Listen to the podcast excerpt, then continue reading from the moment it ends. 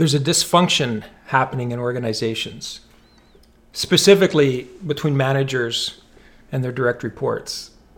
And that dysfunction is causing organizations millions of dollars. It's causing a lack of engagement. It's causing sleepless nights, headaches, heartaches for so many people. And what's sad is underneath that dysfunction is just the truth. And the remedy is simply for two parties to have the courage to have an honest conversation about what's really going on.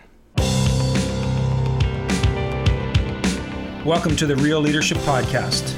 My name is Chris Obst. I've spent the last 25 years going deep with leaders on the real challenges they face, the stuff that keeps them up at night. Are you ready for raw and honest conversations and the reality that self-leadership and personal growth are the keys to you being the leader that you were meant to be? Welcome. Thanks for joining me today. Today's topic is revolving around something that I actually feel kind of lucky and blessed to be in this position. As a coach and consultant in organizations, I often find myself kind of in the inner circle with individuals, with employees, hearing what's going on for them, and then also seeing the perspective of their employer. And there's a dynamic that sadly has been coming up a lot lately, and it's around good people leaving good organizations. And I wanted to talk a little bit about that. And as I do, hopefully you hear it as maybe some practical steps that you can take either as the leader in an organization or the employee who's considering leaving. So, to jump right in, sadly, I've had three situations in the past 2 months where really talented, high potential people have left organizations. And if I was to boil down the reason they left, it was they didn't feel seen, heard, and valued. And, there isn't an organization that I'm working with now that isn't paying attention to employee recruitment, employee retention, employee engagement. So how does it make sense that we've got talented, committed people leaving organizations? I know in October, I wrote a newsletter about, how to keep those superstars, because oftentimes our energy goes to the higher maintenance employees that are, that need a lot of work and attention. And we kind of take for granted that the people that are just showing up day in and day out and getting their job done at a high level. One of the key things when I talk to employees that get dissatisfied, disenfranchised is there's a lack of feedback. And I know in previous podcasts, I've talked about the importance of feedback, and not just, the pats on the backs and the positive feedback, but the constructive feedback. I can't state how many times I've been in conversations with people saying, I want to know where I stand. And I don't just want praise. I want to know what I can do better. And there seems to be this reluctance to share constructive feedback. The other lack that I see is a lack of recognition. So, people give a lot to their jobs. I was talking to a client actually this morning, and I asked her, I said, how much of your time in your life do you think you give to your job and your organization? And I said, I want you to count the hours that you're working, and then the hours that you're thinking or ruminating about something relating to your job or your career.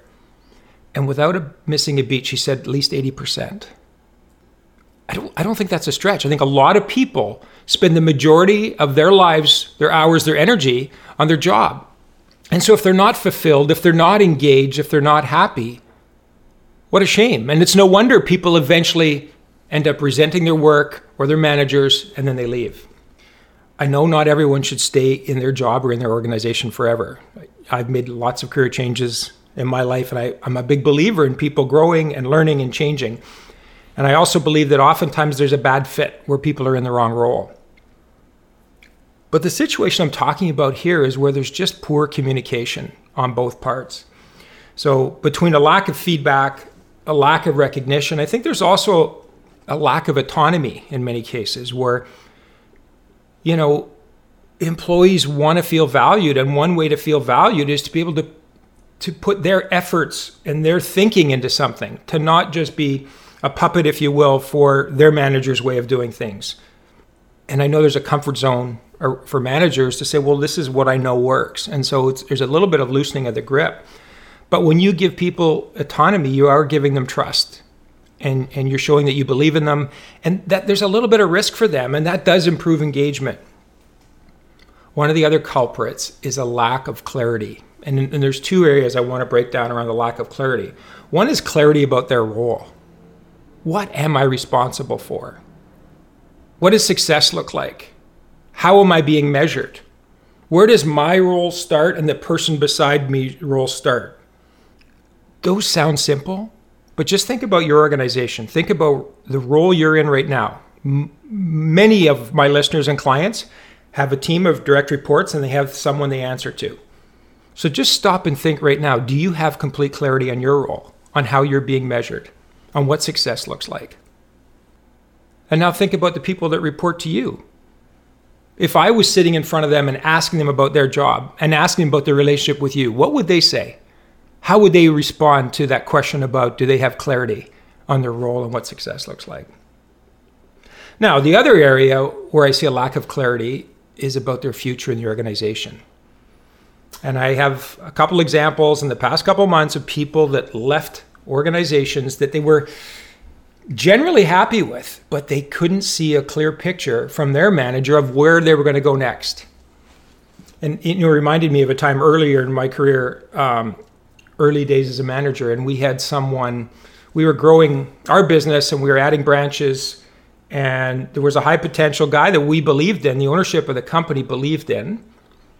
And we had plans for him to go to open a branch we were going to open in Seattle. The only problem is we didn't tell him about those plans. So then one day he asked to see me, and he sat down in my office and he said, hey, Chris, I just want to let you know I'm going to be leaving the company. And it was like out of left field for me. And he got an opportunity to do some education and take another job. And I was like, well, hang on, we had plans for you. And he's like, that's news to me. I'm looking at a company with 3 young owners. I didn't really see a future for me, so I'm going to go down this path. And it was an expensive but a good lesson. This was many, many years ago. And sadly, I'm seeing this dynamic repeated in organizations where we're not having honest conversations with our people about the potential career path. And some people are happy in their job and they want to stay in it forever, and others want to progress. And it doesn't mean they need big titles, and it doesn't mean they need, huge raises. But most people do want to feel part of something, and they want to grow, and they want to experience new things. And so how do you fix this? Well, I say talk to your people more frequently than you are now, more frequently than you think is necessary, more frequently than you're comfortable with. Sit down and tell them how they're doing, what you appreciate about them, what better looks like. Ask them what they want to do more of, do less of.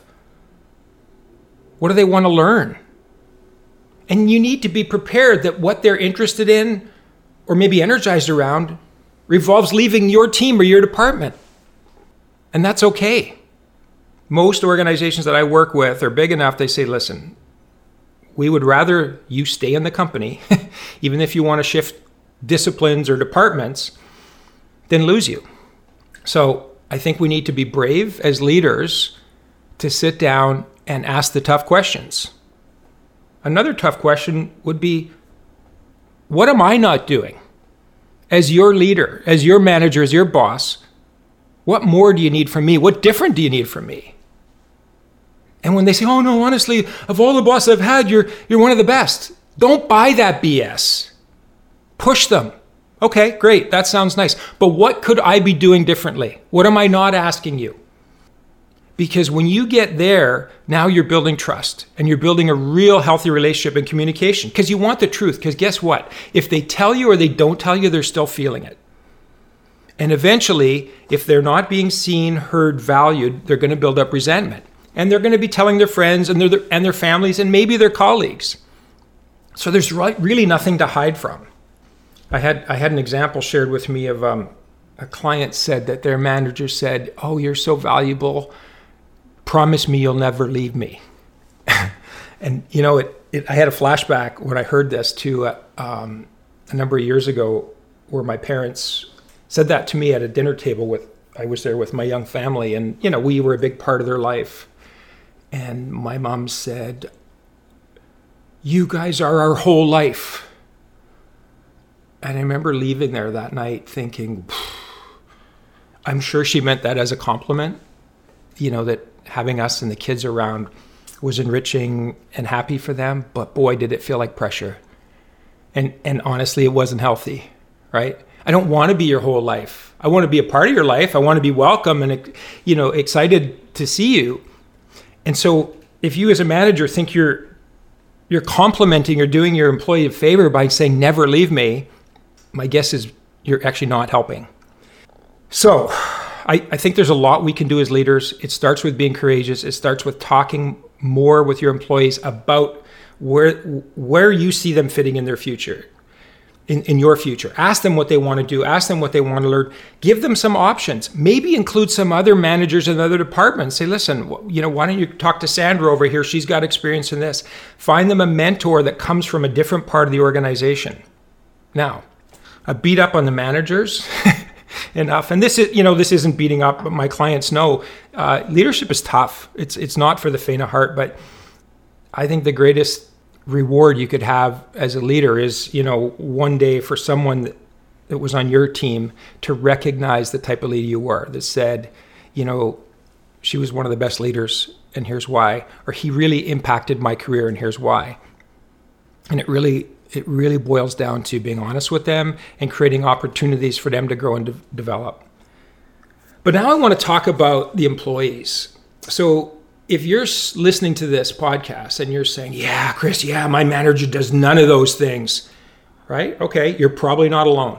Sadly, there are, in my experience, there are less managers that are really on top of this than there are those that don't. So what can you do as the employee? Well, I think you have a right and a responsibility to advocate for yourself. So if your manager is constantly putting off your career development meeting or conversation, you need to stop them from doing that. You need to be brave. You need to be courageous. Say, "Hey, boss, listen, I noticed that 3 months in a row or 3 quarters in a row, something has come up and we've not had this conversation. I need you to know it's really important to me." We need to speak up. So many leaders I've worked with have said, "I didn't know. I didn't know he was unhappy. I didn't know he wanted to learn this. I didn't know she wanted to explore working in that department."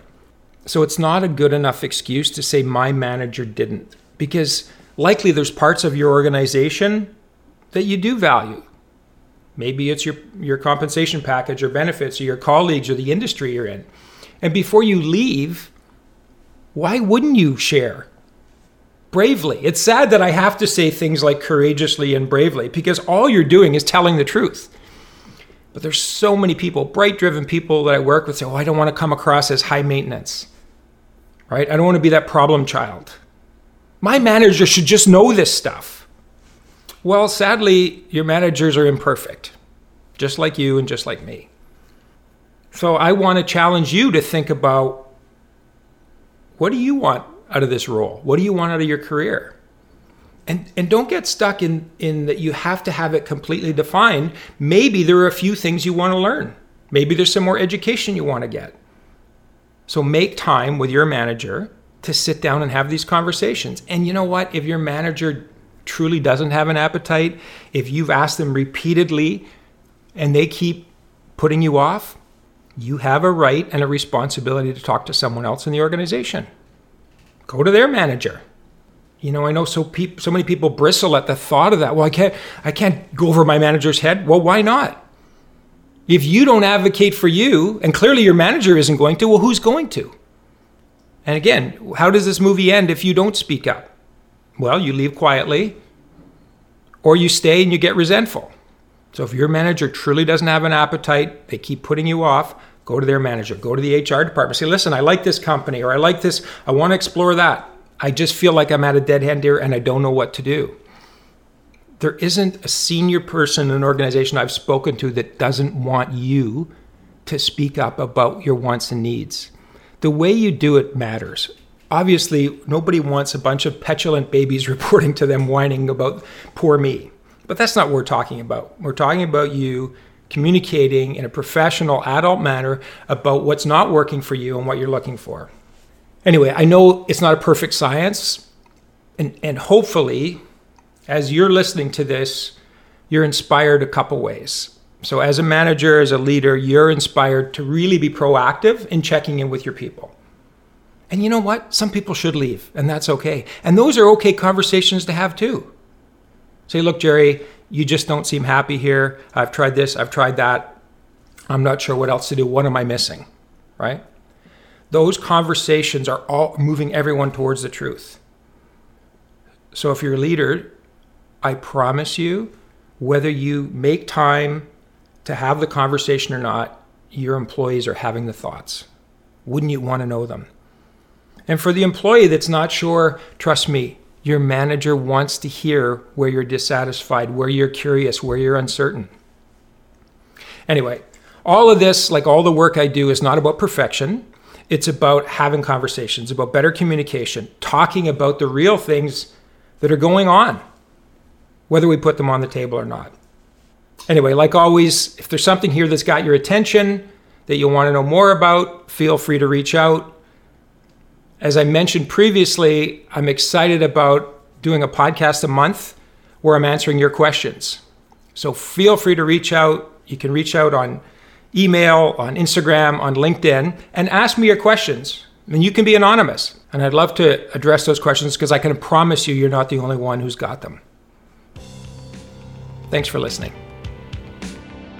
The Real Leadership Podcast is produced by Chris Obst Leadership and Alive Creative Services. Thank you for listening.